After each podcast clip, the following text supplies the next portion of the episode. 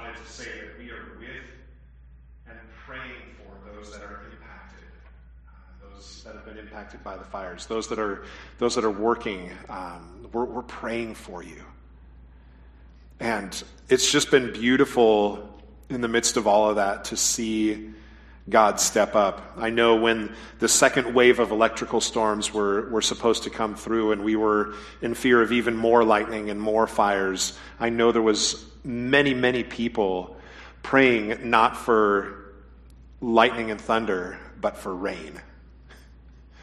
And God showed up and brought rain, healing rain. Sure, it wasn't a ton. Sure, it didn't put out all the fires, but, but God showed up in that.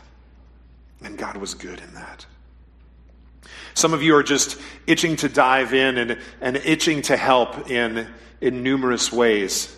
Uh, I want to remind you, first and foremost, uh, that, that giving of yourself, that, that, that offering is an act of worship, is an act to say, God, You've given me so much. Let me turn around and give to others. And, and I think that's where some of your heart is coming from and just the desire to help others specifically in this time and around this. Uh, we've done multiple trips in the past where we've jumped in and helped with different fires. Uh, but first and foremost, just a way uh, to be a part of what's going on is nbcsj.org slash give.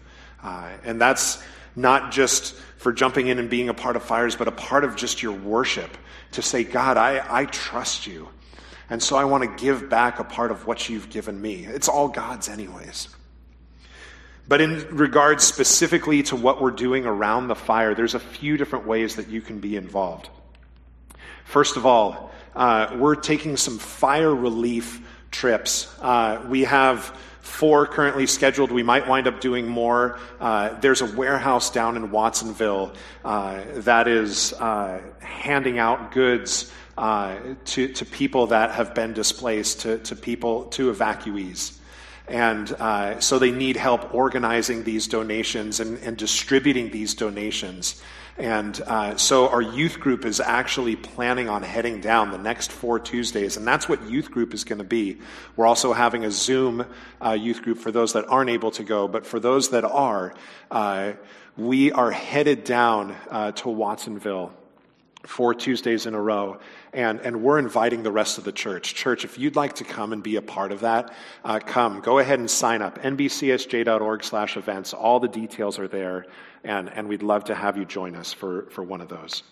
Uh, we're also, each time we're going to go down, we're going to be taking donations. So if you have things you'd like to donate, new unopened things, you can donate those. Uh, again, nbcsj.org slash events, all the info you can find there. If you click into this fire relief thing, it'll talk about uh, what to do with donations as well. And then a third place, just to be involved, is Slack. Uh, we use Slack as a way to stay connected every day of the week and just talking with each other. And uh, so if you join our Slack community, we're posting regularly about things that are happening, about needs uh, that are popping up, about opportunities. Uh, so hop in there and just be a part of the conversation. But all of this just continues to bring me back to the fact that God knows what He's doing. Even in talking to uh, the woman that's, that's running the warehouse down in Watsonville, she started it months ago as, as, as something to help uh, people dealing with COVID. And God put it on her heart to start that. And, and, and God knew months later that this was going to be used for fire relief. She didn't know that but God did. And then, and then when the fires started raging, Santa Clara County came to her and said, could you, we use your warehouse for this? And she said, Yes, of course. Um, and so she's been running it that way. But if we go back even further, when COVID first hit, uh, our, our elder team uh, discussed the question hey, should we take a break from going through the book of Luke? Uh, because we've been in this series on the book of Luke. Uh, should we take a break from that and uh, and, and pause and just kind of speak to COVID and everything that's happening. And we decided uh, not to take a break from Luke, but rather to let Scripture speak to what was happening. Because Scripture always speaks. And time after time, it's been beautiful to see how God has given us the passage that we need in the time that we need it. It's been absolutely amazing. So, when the fires hit a few weeks ago, people started talking about the end times. A lot more. Okay, is this it? Yes, we've got the pandemic. Uh, we've got just civil unrest. And now we've got, you know, lightning and thunder from heaven and fires raging. Is this it? Is this the end times? And what was the passage that we had right in front of us? The Olivet Discourse, where Jesus talks about the end times. So amazing to see how God has just prepared that before us. This is our third week of talking about the end times. Two weeks ago, Dave took us just below the surface as we looked at Jesus taking a seemingly mundane comment about the temple and using it to introduce the serious and challenging topic of impending destruction. And then last week, Andres took us through more of the end times discussion and definitively answered the question of, are we in the end times with a confident, I don't know. And today, we're going to wrap up our look at this conversation that Jesus had about the end times. Go ahead and open up to Luke chapter 21 as I make a few comments here. First of all, just because we're finishing our look at this passage as a church, it doesn't mean that the conversation is over. Keep talking about this. Keep studying, especially if God has laid this on your heart. Listen to the Holy Spirit. Second, I would encourage you to be open as you listen to others and talk with others. Recognize the difficulty of this subject. Recognize you, um, recognize that you may be wrong. There are lots of theories out there right now. There have been lots of theories over the centuries, and not one has turned out to be correct yet. So hold loosely to your thoughts. The best thing that I've learned about eschatology, and eschatology is just the study of end times. The best thing I've learned about it is how you approach the topic. Dave talked about this two weeks ago. Andres talked about it last week, and I'll talk about it this week. Eschatology is all about watching. What you watch, though, is of paramount importance. For that impacts how you approach the subject, how you interpret things, and where your time goes. And that's what we're going to look at today, as that is what Jesus brings up in our passage this morning. Now, before we get into it, I just wanted to remind you something Dave brought up a couple weeks ago as he started into this passage. Because there's two end times being talked about in one passage. Uh, end time number one is the destruction of the temple in Jerusalem, which happened back in 70 AD. And then the second end time is Jesus' return. And there's lots of parallels between those two. First of all, the signs are similar uh, between the two. Uh, in fact, the phrase great distress on the earth is used both in reference to Jerusalem in verse 23 and in reference to Jesus' return in verse 25. Also, the instructions given in regards to how we deal with both of those end times is very similar. Andres last week pointed out different instructions that were given. Don't be led astray. Don't follow them. Don't be afraid. Be a witness. Look up. And you'll see similarities uh, with those instructions that are given in what we're going to talk about today. Now, timing is really interesting as well here uh, because the timing is unclear on both accounts.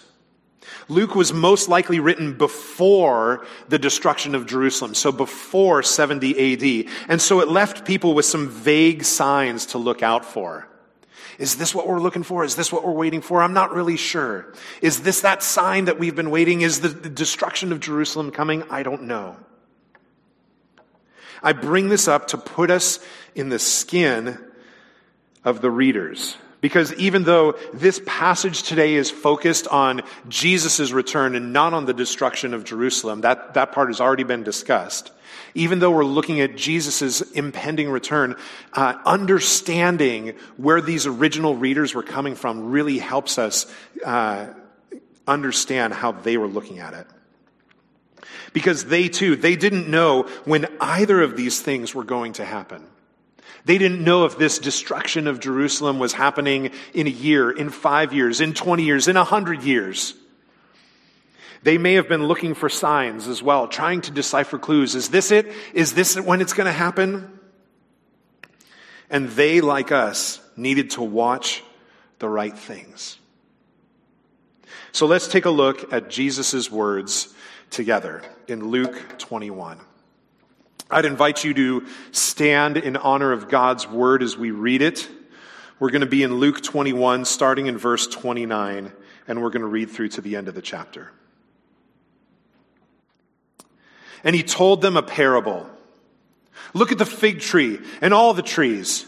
As soon as they come out in leaf, you see for yourselves and know that the summer is already near.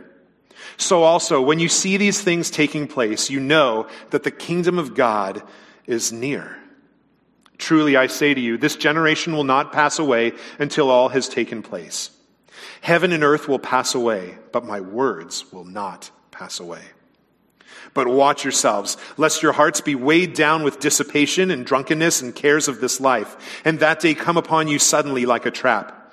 For it will come upon all who dwell on the face of the whole earth. But stay awake at all times, praying that you may have strength to escape all these things that are going to take place and to stand before the Son of Man. And every day he was teaching in the temple, but at night he went out and lodged on the mount called Olivet. And early in the morning, all the people came to him in the temple to hear him. Lord, we're thankful for these words. We're thankful that we have recorded what you communicated. So that God, we could look at what you have to say, not only to the original readers, not only to the people that you were speaking to, but also to us, Lord. Because your words never pass away. They're the same yesterday, today, and forever. And they applied 2,000 years ago and they apply today, Lord. And we get to see and we have seen how relevant, how necessary, how beautiful your words are. So God, this morning, I pray that we would yet again just be encouraged and be exhorted by your words. But more than anything, Lord, that these words, that your words would draw us closer to you, would help us understand you more, would help us give our lives even more so over to you, Lord. We ask this in Jesus' name. Amen.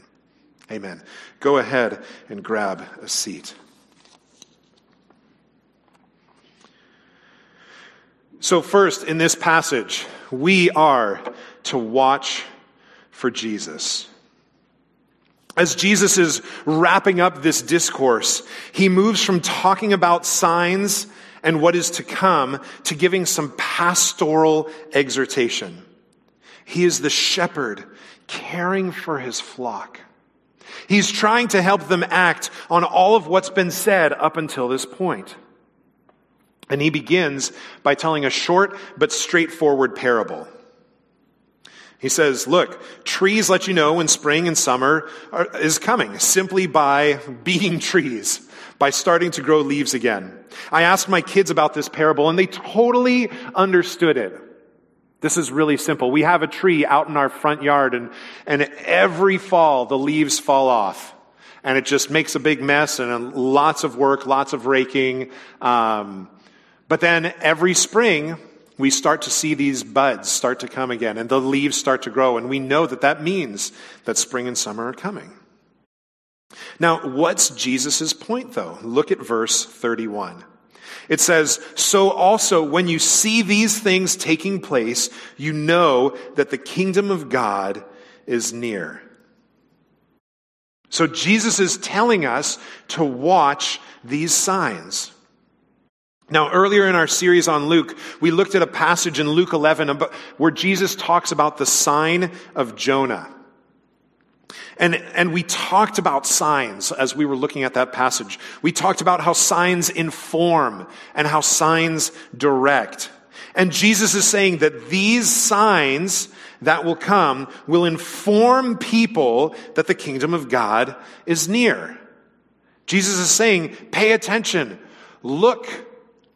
Look at these signs. And, and as you see them, know that the kingdom of God is coming. But you won't see these signs if you're not watching.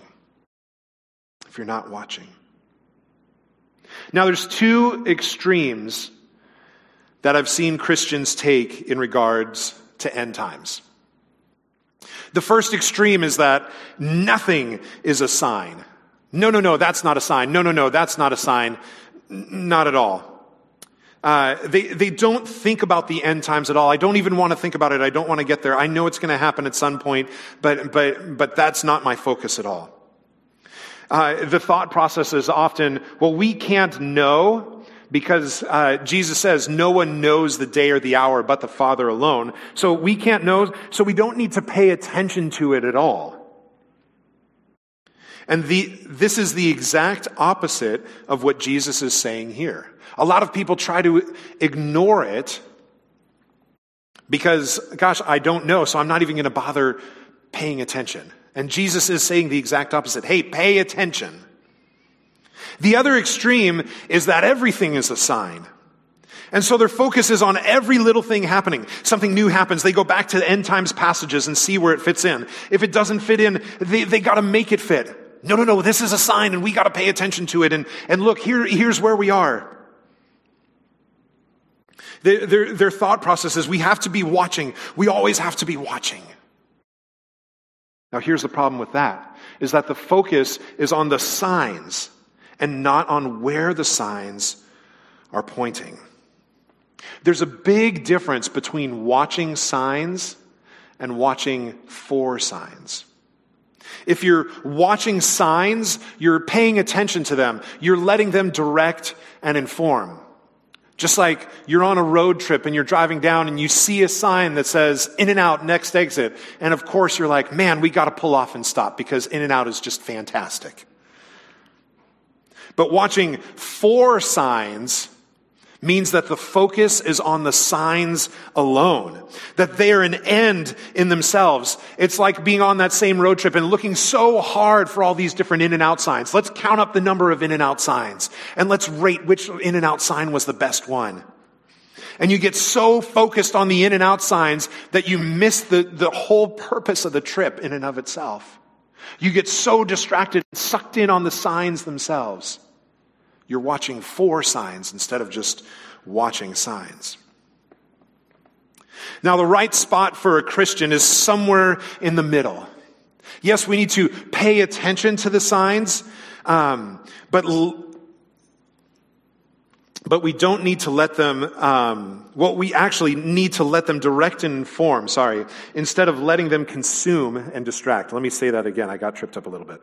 We need to pay attention to the signs by letting them direct and inform instead of letting them consume and distract. I think this quote from Darrell L. Bock says it well in regards to how the Bible talks about the end times. Take a look at this. It is specific enough, and it's talking about Scripture, it is specific enough to keep us watching, but general enough that we should never succumb to the tendency to predict exactly when Jesus will appear. God wants us to watch diligently, but such a watch does not mean he desires the church to figure out exactly when he will return. So we need to be somewhere in the middle, paying attention, watching, but not letting it consume us. So we need to watch for Jesus. Now, with all the signs talk, why didn't we call this section Watch Signs? Well, Jesus tells us how these signs should direct us. Remember, I said that signs direct. So, where are these signs directing us to? Look again at verse 31 and then at verse 33. So also when you see these things taking place, you know that the kingdom of God is near. See that? Heaven and earth will pass away, but my words will not pass away. The signs should direct us to the coming of the kingdom of God. The signs should direct us to Jesus' words. These, these signs shouldn't be pulling us into theories, puzzles, panic, or fear, but rather they should be causing us to focus more and more on Jesus. They should be causing us to watch for Jesus. Listen to what else Jesus says in this dis- discussion. If you go back, you can see it. Verses 7 and 8 say, Teacher, when will these things be? And what will be the sign when these things are about to take place? And Jesus said, See that you are not led astray. In other words, disciples focus on me. In verse 13, Jesus says, This will be your opportunity to bear witness. Bear witness of what? Of Him and of what He's done, not of signs and, and talking about what, what they're teaching us or whatever. Jesus says, when all these signs are taking place, this is your opportunity to bear witness. And we're going to come back to that a little bit later. But then in verse 28 it says, and Andres brought this up last week, now when these things begin to take place, straighten up and raise your heads because your redemption is drawing near. When these signs happen, what are you supposed to be doing? Looking up, looking to Jesus, focused on Jesus, watching for Jesus because that's where the signs are pointing. That's where we find peace, hope, and redemption. That's what lasts. Heaven and earth will pass away, but my words will not pass away. It makes sense to invest in what lasts, in what endures. Many of you know the hymn. Turn your eyes upon Jesus. Look full in his wonderful face. And the things of earth will grow strangely dim in the light of his glory and grace. Turn your eyes upon Jesus. So yes, watch signs, but watch for what the signs are pointing to. They are pointing to Jesus. Now, let me take a moment and just talk about verse 32. Because verse 32 is a little bit of a confusing one and definitely has sparked a lot of debate among people that study eschatology, um, that, that, that like to look at these kind of passages. It says, Truly I say to you, this generation will not pass away until all has taken place. Now, what does this generation mean? Now, let me first point out that it's not the literal generation that Jesus was talking to. Because part of what was all going to take place was Jesus' second coming, his return, and he hasn't returned yet. So that's not what it's talking about. And there's three popular theories uh, regarding this verse. Theory number one is that it refers to the generation that is there when all takes place. And this would give us a message of expediency. In other words, like when the final things happen, it's just going to be around one generation. So, so that's saying, man, when things start, they're all going to happen and they're going to happen really, really quick. Now, this passage kind of supports that idea. The word near is used four times. And so there's this expediency that even this passage talks about. But we're also told that the end will not be at once. And so maybe that's right, maybe that's not. A second popular theory is that it refers to all believers. Because the word generation in Scripture doesn't always refer to a time period, but sometimes to a people group. So the thought is that this is referring to the generation of believers. This generation of believers will not pass away until all has taken place. In other words, there will be believers right up until the end. And the passage supports this too. Verses 17 to 19 says, You will be hated by all for my name's sake, but not a hair of your head will perish. By your endurance, you will gain your lives. But there's a third theory as well, and, and the idea is that it refers to the wicked. Again, not a time period, but rather a people group. Um, and it's a reference to the evil generation that's brought up in Luke 11. In other words, uh, this generation, this evil generation will not pass away until all has taken place. In other words, there will be those opposed to the gospel right up into the end, which is also supported in this passage. Man, what do you do with this? Well, check this out. However you interpret it, the passage or the, the, the, action is the same. However you land on like, no, I think this is what he's saying. And, and there's still lack of clarity. So I can't wait to get to heaven and ask Luke, hey, Luke, what did you mean when you wrote this down? But however it's correctly interpreted, the action is the same. Is this talking about expediency, that this is all just going to happen really quickly? Well, then you'd better be ready You'd better be ready because it's all going to happen super fast. Is it talking about enduring, uh, believers enduring till the end? Or is it talking about enduring because this evil generation is going to be persecuting us until the end? Well, you'd better be ready. You'd better be ready to stand up. However you look at it, it points back to Jesus, to being ready, watching for Jesus. So Jesus tells them to watch signs that will point to him, to watch for Jesus. But he also tells them to be careful, to watch yourself. Jesus doesn't want his sheep to fall into a trap. So he warns them. He exhorts them not to be weighed down, not to be encumbered. Look at verse 34. But watch yourselves, lest your hearts be weighed down with dissipation and drunkenness and cares of this life, and that day come upon you suddenly like a trap. This should sound familiar.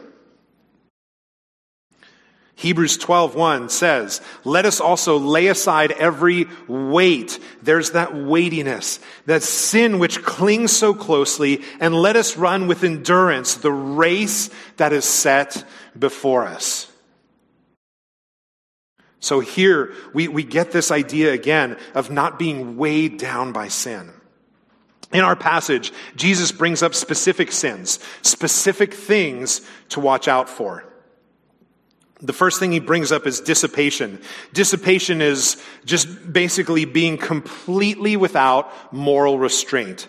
Extreme drunkenness and the actions that accompany that state. That's what dissipation is. And then he, Jesus also brings up drunkenness, but then he also brings up the cares of this life. He doesn't want us to be trapped by these things, for these things to distract us, for these things to disqualify us. And he's very intentional with his list. He's pairing dissipation, which is not a struggle for many believers, with cares of this life, which, if you stop and think about it, encompasses a lot and is a struggle for a lot of believers. We get so sucked into, well, you know, our retirement fund and, and thinking about the future and, and thinking about our neighbors and our house and our cars and stuff like that and, and, and things that just don't, ultimately don't last and don't matter. We get sucked into those things and those things distract us and pull us away from a focus on Jesus. And, it, and Jesus pairs these two things, one that may not be a struggle, one drunkenness that may be a struggle for some, and then uh, one the cares of this life, which is a struggle for a lot of people. He's showing that nobody is above being caught in the trap. Nobody is above being weighed down. Nobody is immune to these things. Think of people in your life that you've seen fall. People that you thought would never give in to that temptation, whatever that temptation was. The stories go on and on. So all of us have to be watching ourselves. We all have to be paying attention. Jesus then reminds us that his return will impact everyone on this earth. Look at verse 35. It says, For it will come upon all who dwell on the face of the whole earth. If Jesus is your Lord and Savior, this verse should give you an urgency to share. Who in your life needs Jesus? But if Jesus is not your Lord and Savior, why not? What is keeping you from giving your life over to Him, from accepting His forgiveness, from following Him? Because the day of the Lord is coming. So be ready for it. If you want to know more, if you want to talk about it, if you want to ask questions, use the contact us link below. Um, nbcsj.org slash contact us. The day is coming when we will be held accountable for all our deeds. The beauty is that Jesus offers us forgiveness. His death covers us so that when I am held accountable for my deeds, God doesn't see me. Rather, He sees Jesus. So I am seen as clean. That's why, how Jesus' blood covers me. I can't stand before the Father on my own. I need the covering and forgiveness of Jesus, which has been offered to me, and I have received it. That forgiveness and covering has been offered to you as well. And if you've never received it, I would encourage you to. Jesus is offering you forgiveness. Accept it. Now look at Jesus' final exhortation to his listeners in verse 36. He says, But stay awake at all times, praying that you may have strength to escape all these things that are going to take place and to stand before the Son of Man. He says to stay awake, stay awake. If you've nodded off, now's the time to wake up. Don't let your guard down. Be vigilant. But the key to this is where this strength comes from. Jesus says, praying that you may have strength. The strength doesn't come from you. It comes from God. Let's sit in this for just a minute. Because when Jesus says, watch yourself, He's not asking you to pick up a new burden. He's not telling you to do something more. He's telling you to rely on Him.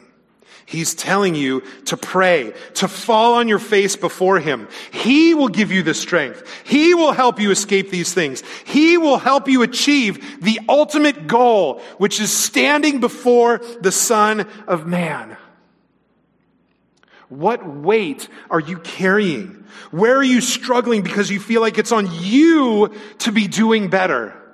Oh man, I keep blowing it. I keep failing in this sin and I, I just, I can't do this. And I just feel so weighed down. You're right. You can't do it. So fall on your face before Jesus and just say, Lord, I'm before you. I need your help. I need you to give me the strength to endure. I need you to give me the strength to stand. Stop trying to do it on your own. You can't. You need to give that over to Jesus. You need to pray for his help. So start each day on your knees before the Savior. He will give you the victory. He will give you the help you need. Remember that vigilance? That staying awake at all times that I mentioned? That means praying at all times. Be vigilant in prayer, knowing that God will give you the strength, the wisdom, and the direction to do the rest. And what's beautiful is at the end of all this, Jesus gives us the ultimate goal. The goal is to stand before the Son of Man, to hear those words, those words that I'm praying, that one day I will get to hear the Father say, Well done, good and faithful servant. Those are the words that I long to hear one day. That's the goal. Jesus gives his listeners a goal, something to strive towards, something on which to focus. For when you have a goal you're focused on, nothing can stop you. Nothing can distract you. Be focused on that goal. Be focused on Jesus. Catch that. Watching yourself brings you to Jesus. And so, rightly, we end this passage with the exhortation to watch Jesus, to let Him be our focus. Look at the last two verses, verses 37 and 38. And every day he was teaching in the temple, but at night he went out and lodged on the mount called Olivet. And early in the morning, all the people came to him in the temple to hear him. The people are in the right place. They're seeking out the truth. They're making sacrifices, getting up early to come to Jesus. Just like Mary, whom Jesus commended. Remember Mary and Martha, where, where Martha uh, was working and, and Mary sat at the feet of Jesus. Jesus said, Mary has chosen the good portion in Luke 10 42. I began by saying that eschatology is all about watching, and what you watch is of paramount importance. For that impacts how you approach the subject, how you interpret things, and where your time goes. Throughout Jesus' life, people came to him looking for signs. They weren't watching the right things. They were watching for signs rather than watching where the signs pointed them. In Luke 11, the, the passage that I mentioned earlier today, uh, where Jesus is talking about the sign of Jonah, it says, uh, This generation is an evil generation. It seeks for a sign, but no sign will be given to it except for the sign of Jonah. For as Jonah became a sign to the people of Nineveh, so will the Son of Man be to this generation. Jesus is saying, I'm here to be a sign, and you are missing it. Later in Luke, in Luke 16, uh, uh, Jesus tells a story of this rich man uh, that dies and, and goes to hell. And, and asks God to send this guy Lazarus back to his brothers so that, so that his brothers will see someone rise from the dead and, and, and will turn over. And it says in Luke 16 31, if they do not hear Moses and the prophets, all of Scripture, which has been given as a sign, neither will they be convinced if someone should rise from the dead. See, the focus was more on this flashbangy sign than on what the sign is pointing to. And then in Luke 19, Jesus enters into Jerusalem, which is a huge sign. However, in Luke 19, 44, Jesus says, you did not know the time of your visitation.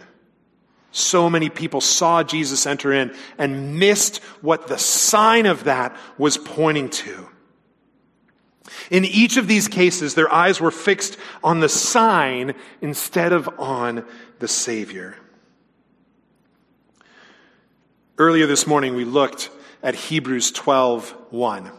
Look at it again let us also lay aside every weight and sin which clings so closely, and let us run with endurance the race that is set before us. Now, here's how this next verse starts looking to Jesus. Looking to Jesus. Yes, we're called to run with endurance. Yes, we're called to lay aside every weight. Let, yes, we're called to lay aside the sin. But how do we do that? Looking to Jesus. It's also translated as fixing our eyes on Jesus, keeping our eyes on Jesus. Now, in your community group questions, which by the way can also be done on your own or with your family, you'll, you'll get into the rest of this verse, which is absolutely amazing. But right now I wanted to focus on the exhortation that starts the verse. Looking to Jesus. Friends, this is how we interact with the end times. This is what we are called to be doing, looking to Jesus. If we are in the end times right now, which again, I agree with Andres, I don't know. But if we are in the end times right now, we need to have our eyes on Jesus. But if we aren't in the end times, we need to have our eyes on Jesus. As I was reading a, a commentary earlier this week, um, this quote hit me really hard. And it sounds like a quote that would have been written just a couple of months ago, but it was written in 1996, almost 25 years ago. This might hit some of you hard as well. Take a look at this quote. The church is not called to enforce dominion on those around it. Rather, we as a community suffer as Christ did until he returns. To forget we bear a cross and not a sword in this era is to abandon a basic aspect of our calling to proclaim, reflect, and serve Jesus. Now let me read that last sentence again. To forget we bear a cross and not a sword in this era is to abandon a basic aspect of our calling to proclaim, reflect, and serve Jesus.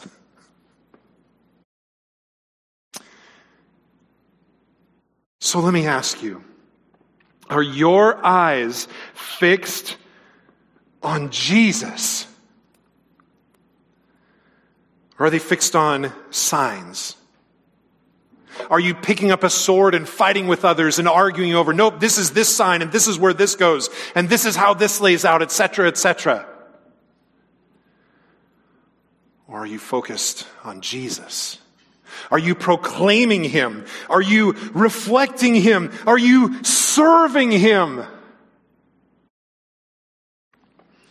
The disciples bring this topic up yet again after Jesus rises from the dead. Listen to Jesus' response in Acts chapter 1. So when they had come together, they asked him, Lord, will you at this time restore the kingdom to Israel? Is it now, Lord? Is this the time? Here we go. Jesus said to them, It is not for you to know the times or seasons that the Father has fixed by his own authority. And then look at what Jesus tells them to do.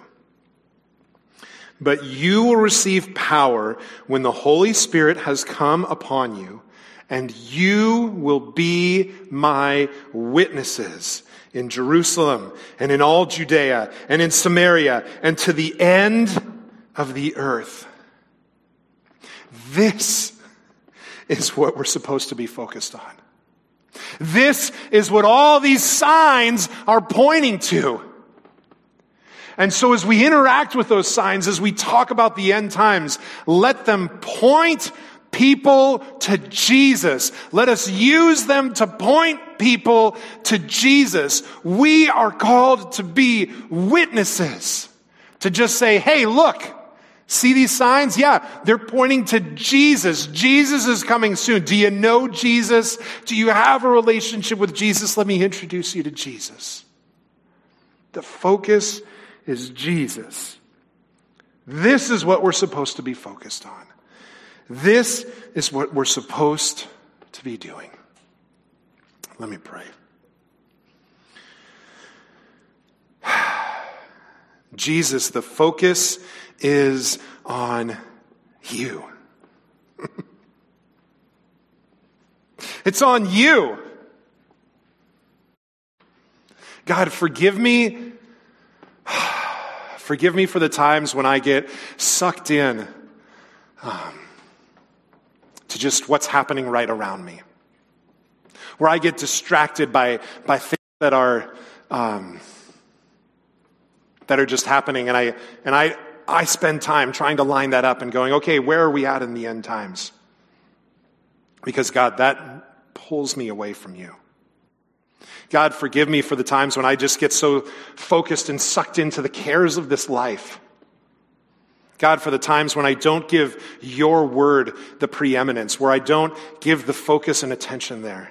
God, forgive me for that. My focus needs to be you every minute, every hour, every day. You've invited me into a relationship with you. You desire to know me, and you offer me the absolute best, which is yourself. So, God, how can I not take that and turn around and give it to others? To celebrate you before others, God, to just show you off. God, forgive me for the times when I don't, for the times when I'm quiet. And God, make my voice loud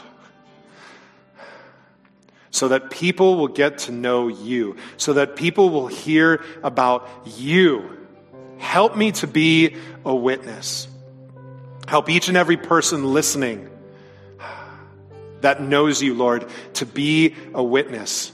And for those that don't know you, to consider a relationship with you, to consider giving their life over to you.